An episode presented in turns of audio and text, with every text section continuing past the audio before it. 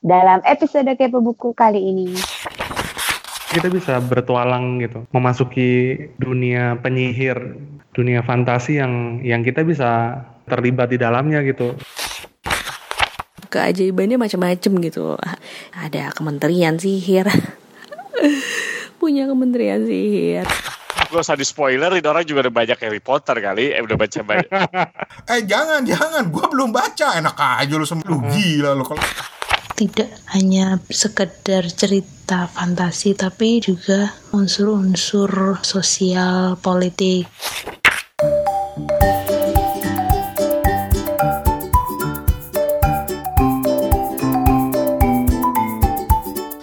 Kita ketemu lagi di Kepo Buku. Kali ini adalah episode ke-20.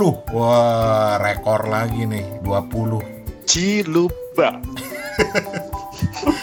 Walaupun sempat kosong seminggu kemarin, sibuk masing-masing. Ada bahan sih sebenarnya cuma nggak sempat ke edit. Anyway, bahan itu kita simpen nanti buat episode berikutnya. Sekarang uh, sesuai janji yang terlewati karena seharusnya tanggal 30 kemarin itu kita membahas soal Harry Potter Day. Dan uh, baru kali ini kesampaian. Jadi kita akan bahas tentang bagaimana cara mengapresiasi buku Harry Potter. Sudah ada dua orang yang ikutan dan juga sudah ada satu orang yang ngirim email tapi dia tidak mau eh, rekam suaranya malu katanya. Anyway, uh, buat yang baru kenalan, uh, Kepo Buku itu adalah sebuah podcast yang pokoknya ngomongin soal buku dan uh, hostnya itu adalah empat orang, uh, satu di Bangkok yaitu gue, satu di Ambon, Steven apa kabar Steven? Baik, sehat. Iya, satu di Singapura, ini nggak usah ditanya apa kabar toh? Tetap ditanya. Sekian dan terima kasih. Dan satu lagi di Jakarta, cuma nggak tahu nih kita ngerekamnya ini pas lagi uh, tanggal 4 Agustus malam, mungkin masih mati lampu di tempat dia, jadi belum connect. Jadi ya turut berduka cita atas mati lampunya kepada opat di Jakarta, tepatnya di daerah Jakarta Selatan. Hmm, apa-apa romantis romantis dikit ya Pat, pakai lilin-lilin. Malah ada yang melihatnya dari sisi positif. Kalau mati lampu Yum. itu, apalagi mati lampu gede-gedean gini, lihatlah ke langit. Di situ baru kelihatan bintang katanya. Oh iya, kalau nggak ada polusi ya. I- oh iya sih, iya Jakarta lagi polusi ya. Hah, ya sudah.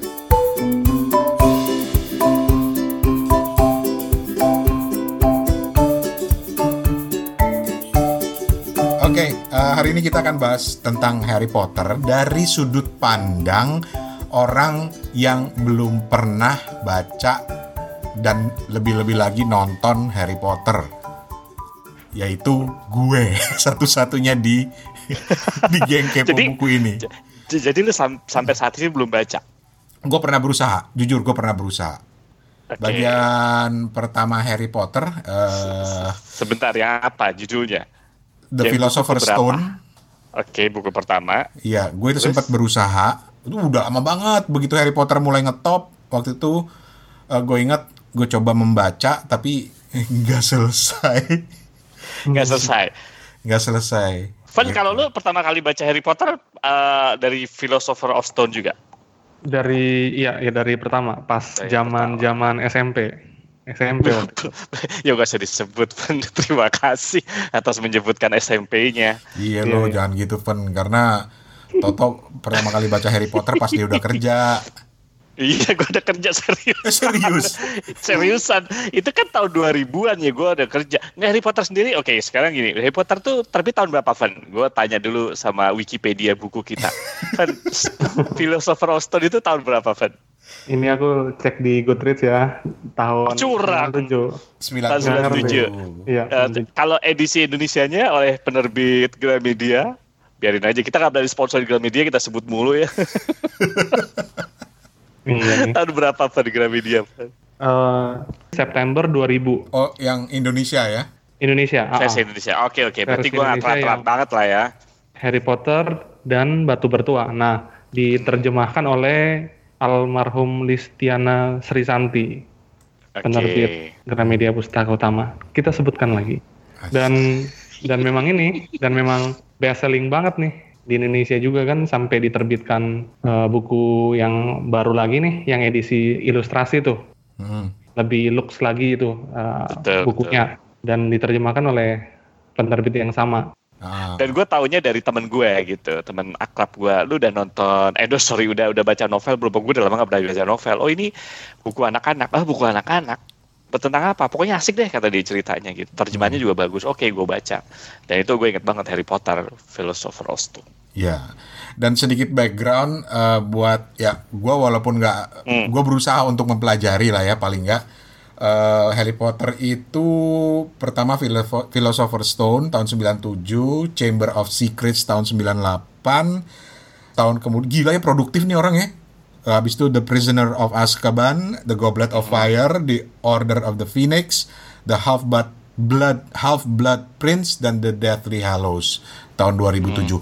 Cuma segitu banyak satu dua tapi itu adalah best selling books dalam sejarah umat manusia. Hmm. Edan. Yep. Itu yang seharusnya sudah cukup membuat gua curious gitu loh. Tapi ya salah satu tujuan gua nantangin teman-teman pendengar kepo buku untuk juga ngobrol soal buku ini karena gua kagak bisa mah paham. Kenapa lo gak bisa paham? Terlalu banyak perintilannya toh. Ap- maksudnya perintilan apa nih? Apa ya? eh, tokohnya, eh, hubungan antar tokohnya, segala perintilan-perintilannya, terus gue tuh gue tuh tipe orang yang kalau baca buku tuh gue harus menguasai dulu semuanya. Oh. Tiba-tiba muncullah cerita tentang apa sih eh, mantranya, kemudian tentang Oh, Pokoknya oke. perintilan-perintilan gitu yang bikin, aduh, ntar dulu, ntar dulu, ini di mana nih? Jadi gue kalau ngabisin buku itu kadang-kadang 10 halaman, terus gue mundur lagi. Terus kalau misalnya, Oh, Oke. gue nggak tahu eh, lo apa Steven tipe yang seperti itu. Tapi gue kalau baca buku terus putus di tengah jalan gitu ya, terus putus lama, pada saat gue harus balik lagi, itu gue harus mulai dari awal lagi. Oh, Oh gitu. gitu. Kesel gitu, Kalau lu, karena susah mengingatnya gitu loh. Hmm. oh, kalau lu Vel gimana Vel? Um, kalau Bang Rane bacanya kayak gitu, ya mungkin bisa jadi nggak selesai-selesai ya. Tapi kalau misalnya aku nih, kalau aku nih bacanya kayak buat Harry Potter ya, um, coba kita nikmati aja dulu gitu. Kita masuk di sepatunya si Harry gitu ibaratnya. Dan mungkin waktu itu nggak nggak ada kompetisi bacaan yang lain sih. Jadi lebih fokus aja gitu ya mungkin ya waktu itu. Jadi bisa setamat satu buku terus nunggu lagi dua buku kedua gitu dari pinjaman teman gitu. Hmm. Oke. Hmm, Kalau gue baca Harry Potter, menurut gue Harry Potter tuh justru ceritanya mengalir loh. Uh, Iya. Mengalir dalam artian yang uh, tiga buku pertama itu kan sebenarnya juga nggak terlalu tebal kan sebenarnya ya. Hmm. Dan gue baca pertama kali terjemahannya karena waktu itu gue uh, waktu dulu akses ke toko buku eh buku asing kan agak susah ya tahun-tahun segitu ya. Yoi. Uh, jadi gue baca bahasa Indonesianya dan terjemahannya cukup keren, menurut gue cukup bagus dan ceritanya mengalir dan gue memang tidak begitu memperi nggak begitu memperhatikan detail gitu-gitu. Nah, entah kenapa itu nempel aja karena mungkin gue udah kayak Stephen bilang gitu ya, udah berada udah di uh, udah dalam udah dalam ceritanya gitu. Dan dan gue kalau mencerna sebuah cerita lagi-lagi ya kalau kalau kita pernah diskusi gitu ya, gue itu pada dasarnya cerita sesulit apa pun selama bahasanya gue mengerti gitu ya gue akan dengan mudah gitu berada dalam cerita itu gitu. Makanya gue agak susah gitu ketika gue baca literatur yang agak-agak susah gitu bahasanya jelimet banyak idiom-idiom yang gak jelas nah gue susah gitu. Sementara Harry Potter kan enggak Harry Potter lu boleh bilang banyak detail tapi kan bahasanya bukan bahasa literatur yang tinggi. Maaf ya buat yang menganggap "Wah, Harry Potter mungkin Sastra kelas atas literatur yang di sastra khas gitu. Enggak itu kan sebenarnya enggak. Termasuk sastra populer juga kan sebenarnya. Sastra eh, anak-anak juga gitu kan sebenarnya. Yang kebetulan juga eh, disenangi banyak orang gitu. Dan satu hal yang gue suka dari Harry Potter dari buku pertama itu ternyata dari sekian banyak buku anak sorry ya bukan buku anak-anak sorry maaf. Buku eh, remaja mungkin ya. Karena nggak anak-anak banget gitu. Eh, sebenarnya sekian lama gue baca itu nggak ada gue nemuin yang agak-agak eh, punya twisted plot gitu. Nah si siapa si J.K. Rowling tuh bagus banget menurut gue. Di setiap bukunya itu pada selalu ada plot twistingnya kan. Eh, yang pertama misalnya kayak Sirius Black gitu kan. Eh, se- di adegannya diceritakan dia tuh jahat itu ternyata di belakangnya enggak. Dan dia selalu menghadirkan itu itu menurut gue itu. Walaupun begitu lu membaca buku ketiga keempat kelima agak-agak bosan karena bo bosan dalam artian gini ah, pasti pasti ada twisted lagi gitu. Bener kan maksud gue karena dia selalu di twist seperti itu gitu. Tapi menurut gue keren. Em, baru akhirnya buku keempat kelima keenam dan tujuh gue mulai agak berat karena somehow kenapa jadi lebih tebel lebih tebel dan lebih tebel ya? Itu aja sih sebenarnya. Karena kalau buku satu sama tiga kan kayaknya lebih enak ya nggak tahu gue gue pribadi nggak tahu Steven atau lu gitu Eh, lu Iya. udah lu udah lu udah sampai buku berapa ngomong-ngomong Ditanya lagi. Philosopher Stone saja gua nggak habis. Tapi ya, gua gua harus akuin. sih? eh, Hmm. gua itu pertama kali berusaha membaca lebih karena ini lagi hype banget. Hmm. Semua teman-teman gue bahkan yang udah seumur gue waktu itu, bahkan yang lebih tua dari gue waktu itu bilang, "Lu kudu baca." Dan gue inget tok dari beberapa episode lalu ketika lu cerita kalau lu suka lima sekawan, lu bakal suka ini.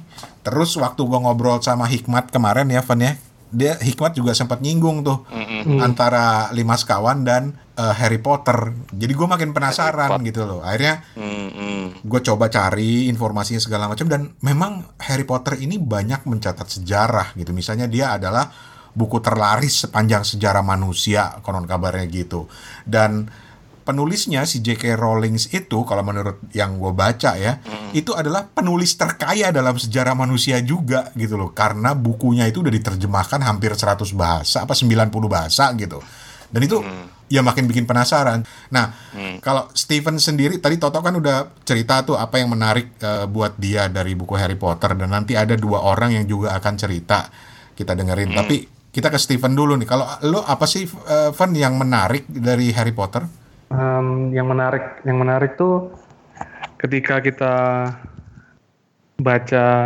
Harry Potter kita bisa bertualang gitu, bisa memasuki dunia penyihir, bisa memasuki dunia dunia fantasi yang yang kita bisa bisa terlibat di dalamnya gitu, ketegangan-ketegangan di dalamnya.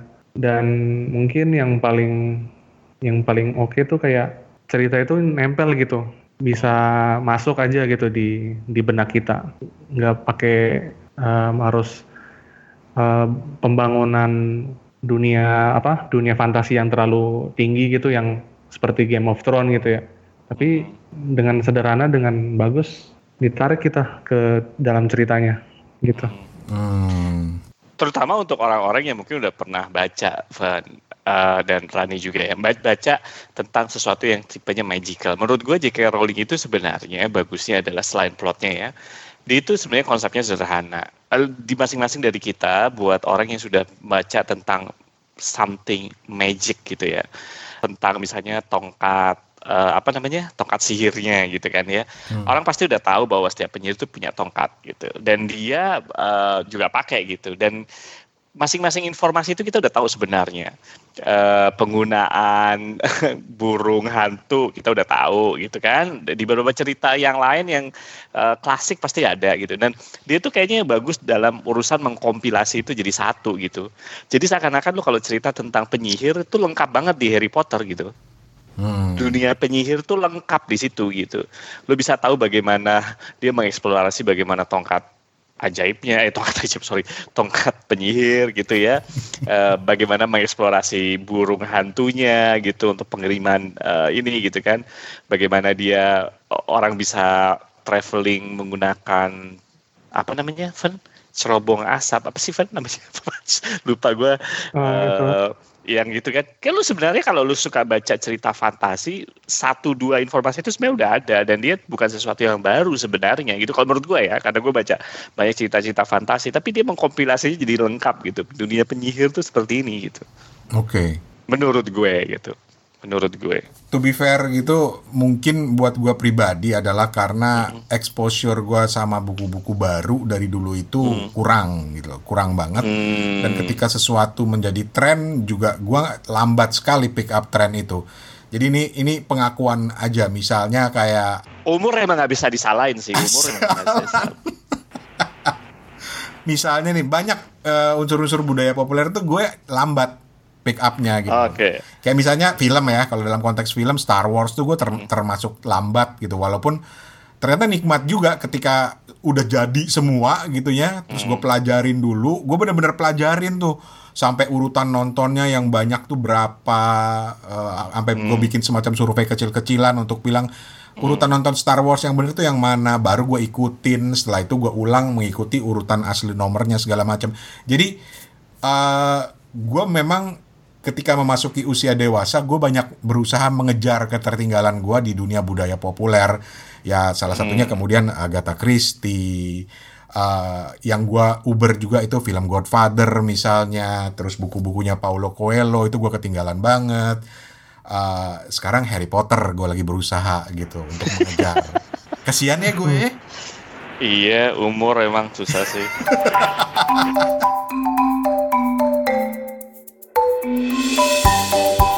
Oke, kita masih di Kepo Buku. Eh, Kali ini bertiga, Rane di Bangkok, eh, Toto di Singapura, dan Steven di Ambon. Eh, Opat lagi berhalangan. Mudah-mudahan nanti begitu lampu nyala di rumahnya kita segera bisa menghubunginya. Pun demikian. Tetapi kita lagi ngobrolin Harry Potter dan bagaimana orang-orang kayak gue yang sedang berusaha mengejar ketertinggalan dengan berbagai macam budaya-budaya gitu bisa mengapresiasinya.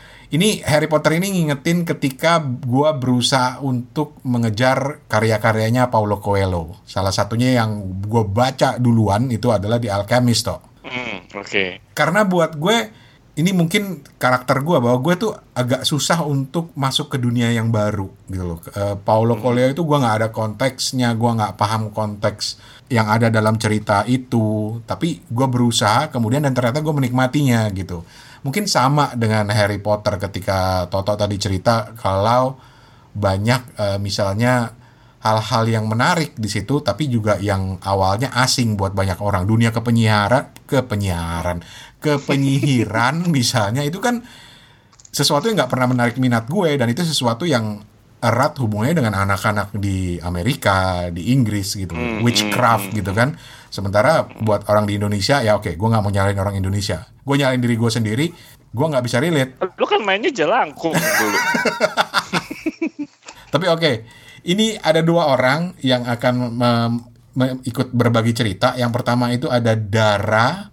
Dara ini kalau nggak salah di Jakarta atau di Tangerang gitu ya. Eh, akun Instagramnya Namira Sir. Dan gue bisa relate dengan cerita dia karena dia bilang dia juga baca Harry Potter ketika dia sudah dewasa gitu. Nggak kayak Stephen yang masih anak-anak gitu ya. Oke. Kalau Toto kan udah kerja waktu baca gitu. Hmm, Tapi kita dengerin dulu. Assalamualaikum warahmatullahi wabarakatuh Halo, nama gue Dara Somehow gue ditakdirin sama Allah buat eh Lihat, bukan buat ya Lihat eh, IG-nya, story IG story-nya Suaranya Podcast Di situ ada challenge Harry Potter Dan wah ini, wah ini Jiwa gue terpanggil, Bo Ya, ya sebagai Potterhead sejati Even though gue udah punya dua anak ya sekarang Gue tetap Potterhead sejati Jadi Oke, game on. I'm in. Gue ikut. Oke, challenge-nya adalah menjawab dua pertanyaan. Yang pertama, ya kalau nggak salah kan ya. Eh, yang pertama itu hmm, apa sih yang menarik dari cerita Harry Potter buat gue, eh, buat kita dan dan yang nomor dua, bagaimana orang lain yang belum enjoy Harry Potter bisa enjoy. Gitu kan ya? Iya deh, gitu ya. nah, oke, yang pertama, kenapa cerita Harry Potter ini menarik? eh buat gue yang pertama itu dia sebagai apa ya a quick mind getaway ya buat buat buat gue yang eh, siap buat kita lah gitu yang lagi suntuk di kerjaan di kantor whatever di mana yang cuman berkutak di situ-situ aja. Buat gue gue baca ulang lagi eh, buku Harry Potter eh gue bisa refresh gue bisa nggak suntuk gitu dengan rutinitas yang itu itu aja. Karena apa? Karena gue bisa tetap melanglang buana ke mana-mana. Meliarisasi imajinasi gue gitu. Buat gue pribadi khususnya untuk dunia kepenyihiran gue tertarik banget. And I'm so in love with fiction. Terutama yang witchcraft and wizardry kayak gini gitu. Gue suka banget gitu. Karena memang dan terbukti gitu di cerita Harry Potter em, keajaibannya macam-macam gitu. Ada-ada aja yang aneh-aneh gitu. Ya you name it lah. Ada kementerian sihir punya kementerian sihir. Terus ada pasar kaget ala penyihir.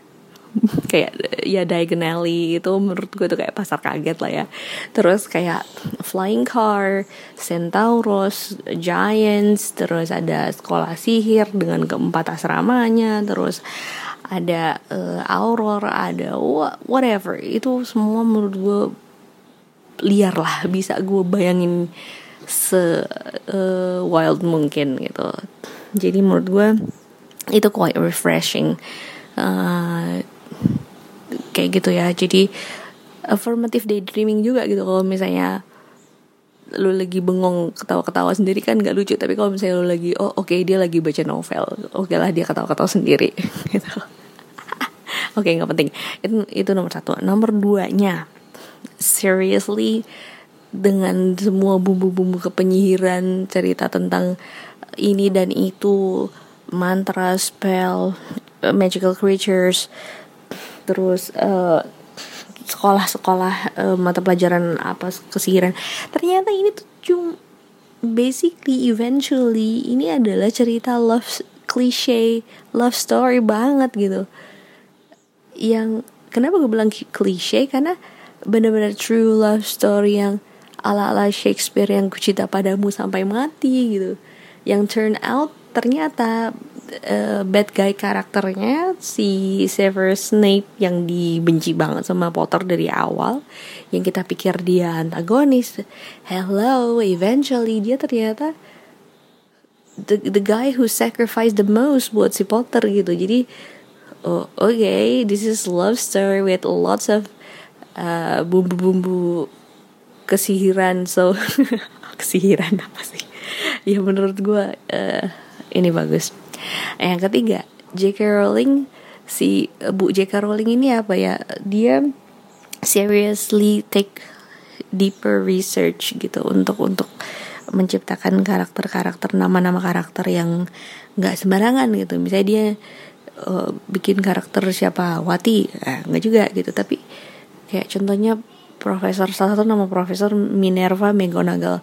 Dalam bahasa Latin ancient uh, Romance gitu Minerva itu adalah uh, nama goddess of wisdom. Dan memang dari semua profesor kan memang si Bu Minerva McGonagall yang memang paling wise gitu yang paling uh, the highest wisdom. Seperti itu. Terus kayak spellnya kayak Lumos, Accio itu semua diambil dari bahasa Latin. Jadi ada backgroundnya gitu. Nggak nggak cuma sembarangan dia uh, abrakadabra ala kazam kayak seperti itu. Jadi ada ininya gitu loh dari bahasa Latin. Nah, itu gue suka gitu.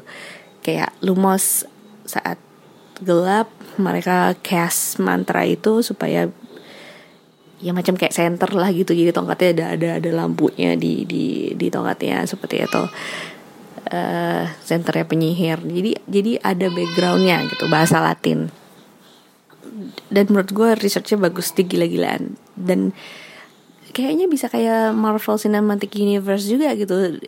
Crazy uh, plotting time bisa nyambung sama Fantastic Beasts bisa nyambung sama terakhir sama Cursed Child.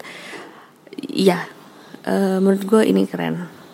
Itu yang nomor tiga uh, ya itu sih tiga hal itu yang bikin gue seneng banget sama Harry Potter.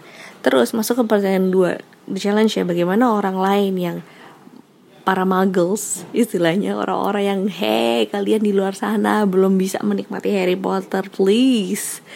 Hello coba deh coba uh, uh, baca dulu tips dari gue nih. Yang pertama yang pertama please start from the books. Jangan deh lu coba pertama kali lu lihat filmnya aduh jangan jangan start from the books. Karena dari situ lu bisa nemuin hal-hal yang sebenarnya itu tadi alasan pertama gue gitu. Lu bisa berimajinasi seliar-liarnya gitu. Lu bayangin deh kayak gimana kementerian sihir kayak gimana Diagon Alley kayak gimana Dementor. Apalah itu lu bisa bayangin. Lu bisa uh, meliarisasi tadi istilah gue imajinasi lo gitu ya and then setelah dari buku lu bisa enjoy yang lain gitu. Dan lu bisa deh mengoreksi film film-film yang ada gitu. Karena banyak yang di buku ternyata nggak ada juga di film gitu. Nah, terus yang nomor dua, setelah lu enjoy bukunya, lu coba getting involved more gitu. Lebih lebih lebih masuk ke dalam dunia kepenyiaran itu lu download deh aplikasi uh, di di internet ada pottermore.com. Di situ lu join deh di situ. Uh, karena mereka di situ kerennya adalah dari buku itu uh, mereka bisa meng menarik lu ke dalam dunia buku itu gitu. Contohnya kita bisa nanti di sort masuk asrama mana, lu take quiz, nanti ada ada resultnya lu masuk ke mana sesuai karakter lo. Terus tongkat, tongkat kan nggak juga nggak sembarangan. Tongkat itu di, uh, sesuai dengan dengan karakter orang juga. Katanya the one picks the wizard gitu. Nah nanti lu bisa take quiz dapat wand lu sendiri. Terus nanti patronus. Wah patronus patronus gue eagle by the way dan gue suka banget. Jadi uh, apa ya jadi kita bisa seakan-akan kita masuk ke dalam dunia itu gitu. Gue pribadi kayak gue Slytherin terus tongkat gue dari Phoenix Feather ah itu keren banget. Phoenix Feather itu kan cuma dua ya Voldemort sama Potter doang yang punya. Ya ya gitulah keren lah gitu. Jadi menurut gue uh, that's how you enjoy Harry Potter. Udah ya itu aja. Udah capek nih. Oke okay, uh, cukup sekian dari gue. Kurang lebihnya mohon maaf ya. Enjoy Potter. Wassalamualaikum warahmatullahi wabarakatuh. Oke okay, jadi kalau dari ceritanya Dara barusan itu kita kita ringkas sedikit lah ya dia bilang yang menarik dari Harry Potter tuh buat dia adalah itu quick mind getaway gitu ya karena dia uh, membiarkan imajinasinya ber, ber melepas imajinasinya gitu dan dia memang selalu tertarik dengan hal-hal yang berbau wizardry atau witchcraft gitu ya. Tapi yang menarik dari ceritanya Dara hmm. tadi itu dia bilang kalau Harry Potter itu sebenarnya love story. Love story yang menarik. Love story yang menarik. Ya dasar kebanyakan cerita di dunia ini kan memang kisah percintaan. Nah, cara J.K. Rowling mengemasnya juga dengan memasukkan riset-riset yang lengkap itu yang membuatnya menjadi semakin menarik gitu loh. Lu setuju gak sih kalau dibilang itu love story? Boleh aja, boleh aja dibilang begitu karena bukannya Star Wars juga bisa dibilang kayak gitu kan, drama percintaan antar galaksi. Iya sih. Dan itu bikin kita iya sih. ngehok banget gitu. Bisa Ah, gitu ya. jadi fans banget gitu. Ah, bisa fandom banget. Hmm. Emang love story-nya siapa? Eh, Harry Potter dengan siapa? Eh, yang aku tangkap sih bukan Harry Potternya ya, tapi si siapa lagi lupa Profesor Snape ya, sama ini, Snape. sama Hmm. tit, tit, tit, Harry Potter. Ngapain Spoiler. Gua gak usah di spoilerin orang juga udah banyak Harry Potter kali. Eh udah baca banyak. Eh jangan jangan, gua belum baca. Enak aja lu sembarangan. Bang Rane lu. kan malah malah kita buka kartunya. Eh, lu gila lu kalau lu makanya lu langsung buka spoiler gua nggak mau baca gua ntar. Mungkin kalau ka- Nggak ada, gua nggak terlalu masalah sama spoiler. Yuk. Dan aku percaya kalau kalau drama-drama percintaan tuh kita bisa lebih lebih masuknya lebih cepet aja gitu ke dunia cerita. Oke. Kalau lu toh menurut gua enggak loh karena ya oke lah basicnya mungkin sebenarnya ke- kisah cinta yang eh kisah cinta ya kisah percintaan yang ada baik yang masih hidup maupun yang sudah meninggal itu sebenarnya memang ada. Tapi menurut gue basicnya bukan itu. Karena kalau kita ngelihat percintaannya itu jadi jadi apa ya namanya jadi seakan-akan itu tuh jadi base kan kalau menurut Dara gitu ya. Yang gue tangkap gitu ya apa apa menurut lu terlalu menyederhanakan Harry Potter kalau dibilang dilihat dari la- aspek love story-nya? Em, bukan menyederhanakan. Menurut gue, base, sto- base story-nya itu adalah menurut gue justru lebih human, eh, human apa ya namanya, eh, basic human being gitu. Karena kalau lu ngomong eh, percintaan, lu lihat bagaimana apa namanya ambisinya Voldemort misalnya gitu, yang tidak boleh disebut namanya itu katanya itu bukan percintaan sebenarnya gitu. Ah, perkara dia membunuh orang tuanya Harry Potter, kemudian nanti ada Snape yang ada di sana, kemudian itu menurut gua kisah cinta itu adalah basic human thing gitu. Dan dan da- dan dan Harry Potter itu menurut gua menceritakan karakter dasar manusia gitu. Dan di sana menurut gue itu nggak cuma cinta gitu. Di sana diceritakan tentang adanya ambisi di sana diceritakan adanya politik di sana ceritain adanya. Ya pokoknya kalau menurut gue kenapa Harry Potter ini selain ceritanya mengasihkan dia dia ceritain semuanya gitu. Dan kalau cuma kisah cinta ya benar tapi bukan cuma cinta menurut gue banyak hal lain yang uh, akhirnya misalkan this is human gitu. Inilah manusia yang punya ada ambisi ada orang yang dulunya jahat bisa jadi baik ada orang baik yang dulu bisa jadi jahat gitu. Oke. Itu kan basic human things gitu kan. Maksudnya itu yang diceritakan di Harry Potter menurut gua. Dan kalau cuman di mengerucut ke cinta menurut gua malah enggak. Nggak, menurut gua cinta kalaupun ada satu dua itu nggak dominan gitu menurut gue gitu. Oke. Tapi ada satu hal yang menarik dari ceritanya Dara tadi, ketika dia bilang mulai dari bukunya, jangan dari filmnya, gitu loh. oh gue setuju gue setuju. Lu gimana tak? gue setuju. Kan dari dulu gue bilang kalau uh, dua produk yang berbeda lu tuh nggak bisa uh, nggak buku dan film itu dua produk yang berbeda yang nggak bisa lu samain gitu kan?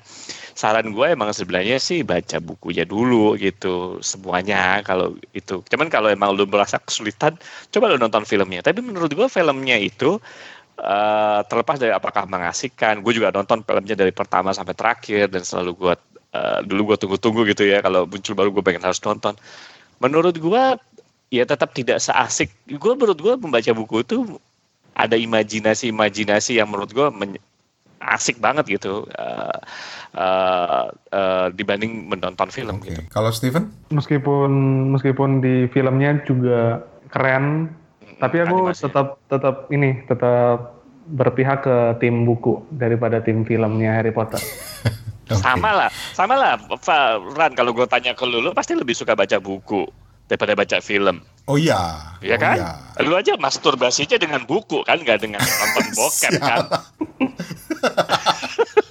Karena menurut gue eh ketika gua non kalau gua nggak pernah baca dan nonton Harry Potter tapi secara umum menurut gue ketika lu nonton filmnya dulu Hmm. itu akan merusak imajinasi lo ketika membaca bukunya. Jadi jadi bukan bukan kepada isinya karena kan katanya ya kata Dara tadi di Harry Potter itu banyak hal lain, banyak unsur-unsur lain yang tidak ada di filmnya gitu kan yang nggak mungkin dimasukkan semua. Tetapi ada hal paling penting dari membaca buku yang menurut gua tidak boleh dirusak dengan menonton filmnya dulu yaitu imajinasi. Betul. Karena Betul. ketika kita nonton imajinasi kita udah dirusak dengan visual gitu. Mm, mm, mm, mm. Oke. Dan, dan pengalaman gue pribadi, eh, cita-cita keren yang berasal dari yang akhirnya film biasanya nggak gue jarang sekali akhirnya gue akhirnya baca bukunya gitu. Hmm, Oke. Mm, mm, mm, mm. Mungkin menarik kita bahas itu dari sisi bukunya juga. Tapi sekarang kita kembali ke Harry Potter. Eh, ada satu orang lagi yang akan bercerita, yaitu ada Z di Solo. Tapi sebentar lagi. Dan masih di Kepo Buku, kita masih ngomongin Harry Potter dan jelas apa yang kita sampaikan di sini bertiga plus Dara plus Z nanti mungkin nggak akan mewakili secara utuh lah ya. Berikut ini ada Z di Solo. Z ini aktif banget loh nge-review macam-macam buku. Sekarang kita dengerin dulu Z di Solo. Oke. Halo, aku Zi dari bacaanbc.wordpress.com Eh, mau mencoba untuk membicarakan mengenai Harry Potter, kenapa eh, layak untuk dicoba dibaca. Jadi eh, Harry Potter itu memang marketnya untuk anak-anak sampai remaja. Tapi eh, yang namanya buku anak-anak yang baik itu tentunya harus bisa dinikmati juga oleh orang dewasa. Nah, bedanya apa? Eh, saat buku anak-anak itu dibaca oleh anak-anak atau orang dewasa itu adalah eh, kesan yang ditimbulkannya serta mm, pemakna pemaknaannya mungkin juga. Nah, Harry Potter ini mungkin lebih justru lebih berkesan saat aku membacanya untuk kedua kalinya itu baru beberapa tahun yang lalu Uh, dan sudah ku review juga di blog bisa dibaca lebih lengkapnya di bacaan BZ B, bacaan BZEE jadi satu .wordpress.com dan di situ uh, aku mengulas per buku dan nanti ada trivia-trivianya juga. Yang jelas uh, Harry Potter itu tidak hanya sekedar cerita fantasi tentang anak yang um, tiba-tiba masuk ke sekolah sihir lalu belajar tentang menjadi penyihir terus berusaha untuk mengalahkan kekuatan yang jahat tapi dia juga mengandung uh, unsur-unsur uh, sosial politik semacam itu. Contohnya yang paling jelas adalah uh, tentang diskriminasi. Jadi di sana ada istilah darah murni darah campuran. Itu uh, yang uh, membedakan adalah keturunan garis keturunan jadi kalau orang tuanya kedua-duanya penyihir itu disebut darah murni. Tapi kalau orang tuanya ada yang bukan penyihir yang satu penyihir yang satu bukan bisa darah campuran. Atau uh, kalau yang dua-duanya bukan penyihir tapi anaknya jadi penyihir itu disebut muggle born. Nah itu uh, ada sekelompok penyihir terutama dari yang darah murni itu menganggap bahwa mereka punya kedudukan punya status sosial yang lebih tinggi daripada yang bukan darah murni. Nah itu bisa kita lihat di sehari-hari kita ya seperti diskriminasi ras atau mungkin status sosial gitu. Yang lainnya Salah satu tema yang menonjol di buku ini adalah cinta. Jadi dalam banyak sekali kesempatan Harry itu diselamatkan oleh cinta ibunya. Ke, padahal ibunya udah meninggal lama ya. Kalau dilihat dari segi logika sih ya itu mungkin salah satu unsur fantasi. Tapi kalau dilihat dari sisi yang lain itu uh, mungkin penulisnya mau menyampaikan bahwa uh, hal-hal uh, yang ditanamkan kepada anak sejak kecil, sejak usia dini itu sangat berperan pada uh, fase-fase uh, kehidupan selanjutnya. Nah kebetulan J.K. Rowling ini kan punya uh, organisasi namanya Lumos. Jadi Lumos ini uh, sudah sudah melakukan penelitian bahwa anak-anak yang dibesarkan di panti asuhan itu outputnya akan uh, tidak sebaik anak-anak yang dibesarkan di lingkungan keluarganya. Nah itu salah satu uh, mungkin yang ingin disampaikan juga bahwa eh, anak-anak itu karakter dan kepribadiannya itu akan terbentuk sejak dia uh, dari kecil jadi pendidikan pengasuhan kasih sayang yang diberikan pada anak itu sangat penting.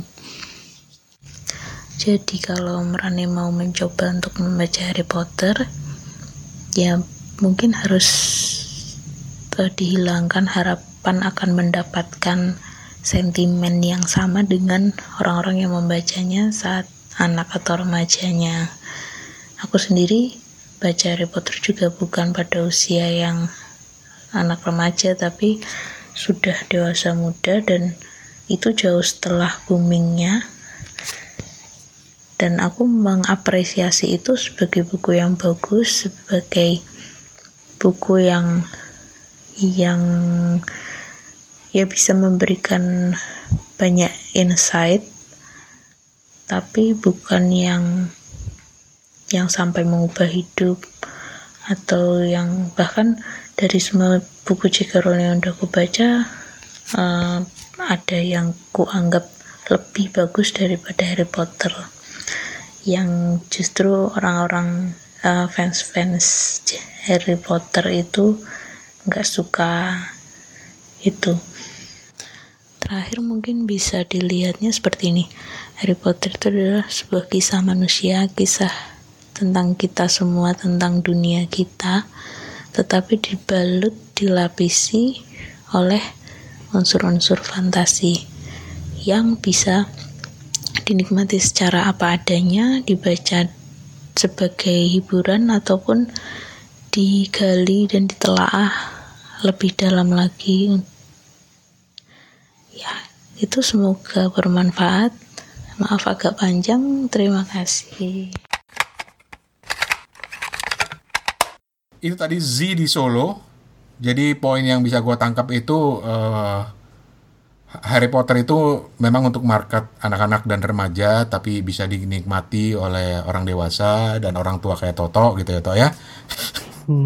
Dan yang menarik karena Z juga nyinggung tema tentang cinta di situ gitu loh. Tapi yang menarik karena dia ngambil contoh tentang eh, bagaimana Harry Potter tuh punya relasi dengan ibunya yang yang sudah lama meninggal gitu loh. Dan ini buat dia ditafsirkan sebagai bahwa kita tuh harus banyak menanamkan nilai-nilai kepada anak sejak dini yang kemudian akan berperan pada fase kehidupan selanjutnya. Ini cara dia nge-reviewnya aja tuh keren banget gitu ya. Eh, any comment? Ya itu di, eh, di Harry Potter itu lengkap banget gitu. Eh, lu baca deh beneran sampai terakhir lu akan tahu bagaimana eh, seorang Dumbledore tuh ambisinya apa gitu. Nanti lu akan satu buku dia Dumbledore itu punya bisa di Harry Potter tuh nemuin sebuah cermin gitu. Dan cermin itu sebenarnya bukan bukan apa ya, Van ya, cermin yang bisa menangkap apa sih sebenarnya inspirasi atau keimpian lo terbesar gitu. Dan Harry Potter itu karena dia sangat rindu dengan ibunya, dengan bokapnya gitu, dia bisa lihat nyokap bokapnya gitu di situ, bisa meluk gitu. Nah, Dumbledore akhirnya bilang di situ ehm, ya kalau gua sih kalau gua melihat itu gue cuman melihat kalau nggak salah ya, gue melihat diri gua dengan dengan sepasang kaos kaki gitu. Jadi juga dia itu cuma menggambarkan bahwa Dumbledore tuh udah punya ambisi apa apa lagi. Dia bilang apa sih eh, sebenarnya yang eh, menjadikan seorang uh, kesetua gue tuh ambisinya apa sih gitu. Dan banyak hal-hal menarik lainnya gitu. Sebenarnya kalau lu dari lebih dalam gitu. Makanya tadi gue bilang eh, Harry Potter tuh lebih cerita ke basic human eh, needs gitu, basic human character gitu. Yang di sana ada ambisi gitu kan, ada cinta pasti ada gitu pubernya Harry Potter eh, pubernya Hermione gitu kan eh, ya pasti ada gitu. Eh, heroiknya ada gitu. Eh, sebel-sebelnya ada egoisnya ada ya gitu ya menurut gua lah. Jadi menurut gua ya lebih lebih dalam gitu. Dan menurut gua lengkap banget untuk untuk sebuah cerita yang dikarang untuk anak-anak dan remaja menurut gua. Ya, kalau bisa kita simpulin, selain cerita yang solid ya, kita bisa masuk di dalam perjalanannya Harry Potter sendiri, kita bisa terhubung dengan dengan ceritanya dia, dengan kisah hidupnya, dan yang paling penting tuh kita nangkep kalau si J.K. Rowling nih lagi pengen ini, lagi pengen bilang kalau eh, ceritanya tuh tentang kebajikan melawan kebatilan gitu. Jadi kita lagi merasa merasa mendukung salah satu pihak nih. Gimana sih sampai perubahan itu terwujud gitu? Apakah hal itu akan bisa kesampaian gitu? Hmm. Kurang lebih kayak gitu. Tapi aku mau nanya ke Mas Toto nih. silakan Iya. Ini kan kalau 1 sampai 7 nih Mas Toto memosisikan buku 1 sampai 3 tuh yang paling terbaik ya. Kalau menurut gua iya, somehow karena mungkin eh, di sana gua baca eh, gua mungkin dari 1 sampai 3 karena mungkin di sana gue pertama kali kenal dengan gaya tulisannya J.K. Rowling gitu kan. Hmm. Kemudian di sana gue mengenal basic-basic basic-basic lagi Eh, awal-awal tentang Harry Potter kayak gitu-gitu kan. Dan makanya gue bilang yang ter yang keren itu 1 sampai 3 menurut gue gitu. Tapi itu sangat personal banget. Ah, begitu 4 5 6 dan ke atas gitu eh, ketujuh ya. Eh, ya udah gue udah tahu gitu maksudnya dari cara cara penggambarannya dan dan ke sana tuh sekedar pelengkap cerita bagaimana nanti akan jadi ending sebenarnya kalau menurut gue Hmm. Emang se- emang emang sesederhana itu Van kalau menurut lu Van? Bu- bisa jadi. Hmm.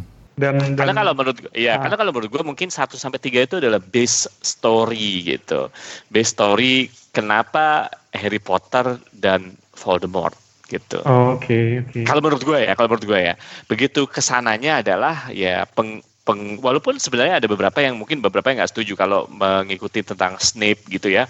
Snape akan digambarkan keempat ke atas kan baru eh, motifnya kelihatan gitu kan ya, Van ya. Motifnya kelihatan. Dari 1 sampai 3 kita nggak pernah tahu. Kita selalu melihat Snape ini pasti ah tapi lu baca deh ntar jadi jadi spoiler nggak lucu gitu. gue kasihan buat yang belum baca. Tapi tapi satu sampai tiga itu menurut gue best story tentang Harry Potter dan Voldemort. Ke sananya ya sebenarnya masih ada sih pengembangan kayak misalnya siapa Snape itu. Nanti nanti ada karakter baru yang akhirnya uh, twisted lagi kayak gitu-gitu. Tapi justru dari ceritanya Toto tadi gue jadi khawatir nih. apa? Karena gue tuh tipe orang yang eh, nggak bisa terlalu menikmati cerita yang bersambung dan makin lama konfliknya makin ribet. Kayak sebelum kita rekaman tadi gue cerita sama Toto, gue nonton Stranger Things misalnya, gue berhenti di season 1, gue udah nggak mau lagi nonton ke eh, selanjutnya gitu. Karena buat gue kok jadi ribet banget sih gitu cerita ya dari sisi produsernya atau mungkin dari penulisnya itu mungkin perlu gitu. Tapi kalau menurut gue enggak kalau menurut gue enggak oh enggak, Kalau menurut gue nggak, nggak tahu ya Steven tersedia apa nggak. Kalau menurut gue, makanya gue bilang 1 sampai tiga itu adalah base story gitu, di mana konfliknya udah jelas gitu ya. Eh, baru keempat kelima tuh ibaratnya gini-gini. Kalau gue ibaratnya gini ya, lu tuh ngelihat sebuah cerita dari 1 sampai tiga tuh dari 1 sampai tiga itu seakan-akan lu lihat, oh ternyata dia nyeritain bawang nih gitu. Hmm. Terus lu ceritain bawang nih. Nah, keempat, kelima, keenam, ketujuh itu adalah ketika bawang itu dikupas satu persatu gitu. Beda kan antara antara lu diceritain nanti ada konflik baru akhirnya kalau Hmm. kalau dilihat dari segi bawang lu tambahin lagi kulitnya. Kalau menurut gua Harry Potter mah nggak gitu. Begitu ya. Kalau menurut gua pribadi, makanya gua 1 sampai 3 itu gue bilang best story eh, di mana lu bisa ngelihat oh ternyata Harry Potter cerita itu tuh adalah satu dari se- sebuah sebuah seutuh eh, sebuah se, apa ya sebuah bawang gitu kan ya baru dari 456 lu dikupas satu-satu nggak kayak Designated Survivor misalnya gitu film gitu atau apa gitu yang Stranger yang Things semakin- gitu. oh Stranger Things Makin lama makin gua nggak ribet dan dan gue ada kesan kok dibuat-buat gitu loh. Iya kok kayak dipanjang-panjangin gitu kan. Kalau Ah. Harry Potter menurut gua enggak. Kalau menurut gua Harry Potter enggak atau Steven mungkin punya pendapat yang berbeda. Gimana Van? Aku rasa aku rasa cukup cuma yang harus eh, pembaca sekarang syukuri ini kita tuh nggak perlu harus nunggu setahun dua tahun lagi buat menahan cliffhanger itu buat sekadar nunggu buku berikut gitu. Jadi pembaca di masa sekarang ini beruntung banget bisa dibilang kayak gitu karena nggak perlu eh, rasa penasarannya tuh di dipupuk lama-lama gitu. Udah langsung lanjut ke buku berikutnya, lanjut ke buku berikutnya gitu. Oh gitu ya. Jadi iya, jadi nggak usah- Jadi, jadi nggak penasaran gitu ya. Iya, langsung penasaran. Oh, iya langsung aja beli ma apa ran 1 sampai 7 dah tumpuk di situ tiap hari tahu di meja lu masa nggak bisa habis Oke. Sa- sa- salah satu tips membaca buku adalah tumpuk aja buku di mana-mana bawa masa sih nggak bisa habis Ntar kayak opat lagi numpuk tapi banyak yang nggak habis. opat nggak bisa habis tuh dijual Ya, opat nggak bisa habis tuh Dijual, iya. tapi dia punya pertimbangan sendiri. Karena gue khawatir kayak misalnya kalau gue ke toko buku gitu ya, gue godaan beli itu banyak tapi kemudian akhirnya gue baru nyadar gila nih banyak yang gak gue baca. Akhirnya ya udahlah, gue menahan diri beli baca beli baca beli baca gitu. Kalau enggak, wah gawat. Terus Oke, terus oke. ini, terus ini Mas Toto aku kepikiran ya tadi waktu Kepikiran? nanya yang tadi itu. Bisa nggak Kira-kira sama gini. gua. Hah? Iya apa? mau nanya pendapatnya Mas Toto? Hmm. Mungkin nggak sih kalau misalnya Bang Rane baca yang di tengahnya dulu baru kita balik ke 1 2 3 gitu. Misalnya baca buku ketujuh deh, baga- Oke. baca buku ketujuh, heeh. Menurut gua nggak bisa. Nggak bisa Menurut ya? gue sih nggak bisa. Menurut gue nggak bisa. Gini lah, lu lu denger aneh aja baca buku satu aja udah pusing, lu tiba-tiba baca buku tujuh.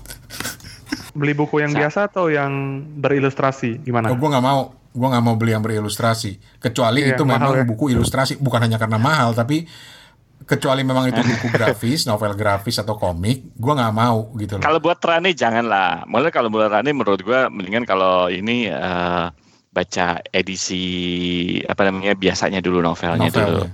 Ah, lu baca ba- bahasa apa sih Van? Eh, apa, eh, Ran baca bahasa Inggris kan? Inggris. Oke, oke, oke. Lah, lu sendiri baca Inggris apa Indonesia? Dua-duanya udah baca.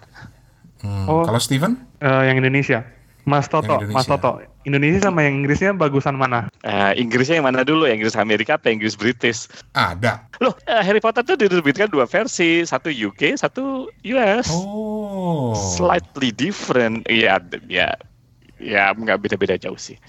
Yang original J.K. Rowling lah gitu. yang menurut, menurut gue sih oke-oke aja. Tapi kan gini ya, eh, karena gue baca bahasa Inggrisnya setelah gue baca bahasa Indonesia, jadi sedikit banyak gue udah ngerti. Lu re- lu rekomen yang Inggris Amerika atau yang Inggris Inggris yang asli dari J.K. Rowling? Inggris-Inggris dong, belum suri dong, gimana sih? ini kan kita golongan ini berdarah murni. Anjri. Tapi oke, oke, gua akan mencoba dan eh, lagi-lagi ini eh, episode ini tentu tidak akan bisa adil menceritakan eh, Harry Potter novel-novelnya Tanpa menghadirkan Harry Potternya sendiri ya. betul tanpa menghadirkan J.K. Rowlingnya sendiri gitu loh Harry Potternya mah gue takut kalau sampai dia nongol tapi di Indonesia dulu pernah ada loh sinetron dibikin loh. Harry Potter namanya. he, serius lu Seriusan, gue gak bohong. Oke lah, ya nggak apa-apa lah improvisasi. Tapi lagi-lagi mudah-mudahan ini bisa mewakili lah paling tidak buat yang. Oh iya, ada satu orang lagi, Wira. Wira di Sukabumi. Dia cuma mau, bentar-bentar, gue cek. Dua satu dua, dua satu dua. Itu Wiro. Oh iya maaf. Oke, Wira sih cuma mau bilang begini. ini komentarnya kurang ajar juga sih. Dia dia cuma bilang gini, Bang, kalau emang nggak bisa baca nggak usah dipaksain. Iya setuju sih gue. nanti malah nggak bisa menikmati mendingan masih banyak buku lain gitu loh Bener Iya. sih. Tapi gue juga bingung gitu kalau orang nggak bisa karena gini kalau gue eh ketemu sama orang nih Evan ya, gue Iya. jujur aja sih Evan gue agak agak bingung ketika Rane bilang nggak bisa menikmati. Lu baca murah kami bisa, sementara gue jumpalitan. Lu tadi juga nggak nggak nggak adil lah menurut gue dibandingin sama eh, siapa se Paul Coelho, right?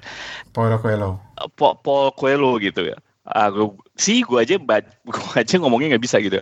Nah it- itu kan maaf ya sekali lagi ya tanpa berusaha membandingkan stratanya lebih tinggi lu bisa gitu. Maksudnya sastranya lebih tinggi gitu. Lu bisa. Lah kalau Harry Potter nggak bisa menurut gua agak aneh gitu. Gitu ya? Iya makanya menurut gua aneh. Karena lu punya mungkin kalau gi- oh gini. Benar kata Stephen tadi. Lu harus mengosongkan diri lu gitu tapi ya mengosongkan diri lu maksudnya berada dalam dalam ceritanya J.K. Rowling sebagai berada di sepatunya Harry Potter tapi ya Van ya sekali lagi kita kan nggak bisa nggak bisa maksa ya bagaimanapun Betul, betul. umur memang nggak bisa berbohong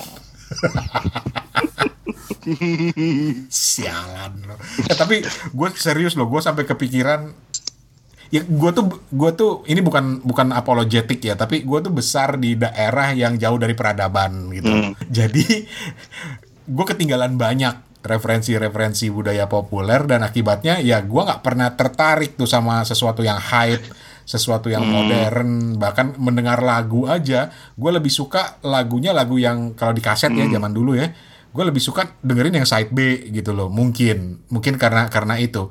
Atau mungkin ini kali ya. Ini ini ini, ini ada uh, side track ya. Karena ada teman gue ketika gue baca Harry Potter dia bilang uh, dia tuh benar-benar apa ya devoted Christian banget. Dia bilang lu ngapain sih tuh baca-baca Harry Potter? kata dia gitu. Kenapa emang?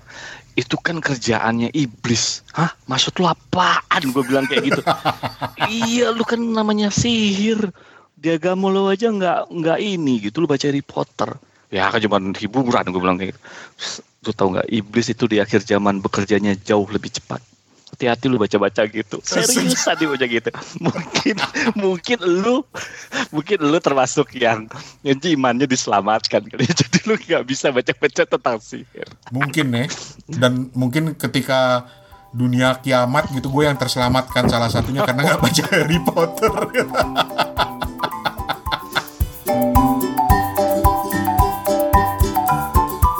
tapi oke lah oke lah. Terima kasih banyak. Eh, gue akan mencoba untuk mencoba mengapres eh mencoba untuk mencoba. Gue akan mencoba untuk mengapresiasinya mencoba untuk membaca Eh, terima kasih Dara terima kasih Z terima kasih Wira Hmm. tapi Z, kalau lo dengerin eh, ini, ayo dong Z, kapan-kapan kita undang ya buat ngomongin buku klasik. Lo tahu nggak sih salah satu buku klasik lagi yang dibaca oleh Z? Apa tuh? Dan gue selalu penasaran pengen tahu. apa tuh Semua bukunya William Shakespeare, coy. waduh waduh Makanya eh, Hamlet, King Lear, Midsummer's Night Dream, Romeo and Juliet itu udah dibaca kalau gue lihat di list blognya Z gitu. Jadi kayaknya cocok nih. Hmm, keren sih, keren keren. Gue baca Mark Twain aja udah diliatin orang. Hah? Baca apaan toh? Mark Twain. Apaan tuh? Hah? Apanya sana? Apanya Sanea Twain? Ya Elah, elah. Hmm. Ya udah, jadi Z terima kasih banyak, Dara juga terima kasih, Dara juga ceritanya menarik dan eh, apa ya, setiap orang berhak untuk punya penafsiran tersendiri terhadap Harry Potter ya, Betul. nggak salah. Nggak salah. Lah. Oke, demikian eh, episode khusus Harry Potter yang tertunda seminggu karena sebetulnya kita harus udarakan ini eh, akhir Juli kemarin ya, pas Harry Potter Day, tapi nggak apa-apa lah. Lebih baik terlambat daripada telat, begitu kata ungkapan. Jadi terima kasih buat semua yang udah berpartisipasi. Yang masih mau ngirim komentarnya silahkan ditunggu. Termasuk tentang Harry Potter silahkan kirim. Atau review-review buku yang lain silahkan kirim ke suarane@gmail.com atau ke 087878505012. Jangan lupa pula untuk subscribe ke Kepo Buku di semua platform podcast sudah ada, Google Podcast, Spotify, Apple Podcast, SoundCloud, Breaker, eh, dengar radio dan lain sebagainya gitu ya. Baiklah. Betul. Terima kasih Paman Toto. Kapan kubil. Terima kasih Mas Steven. Ya, sama-sama. Buat opat, selamat ya. Udah nyala lagi katanya.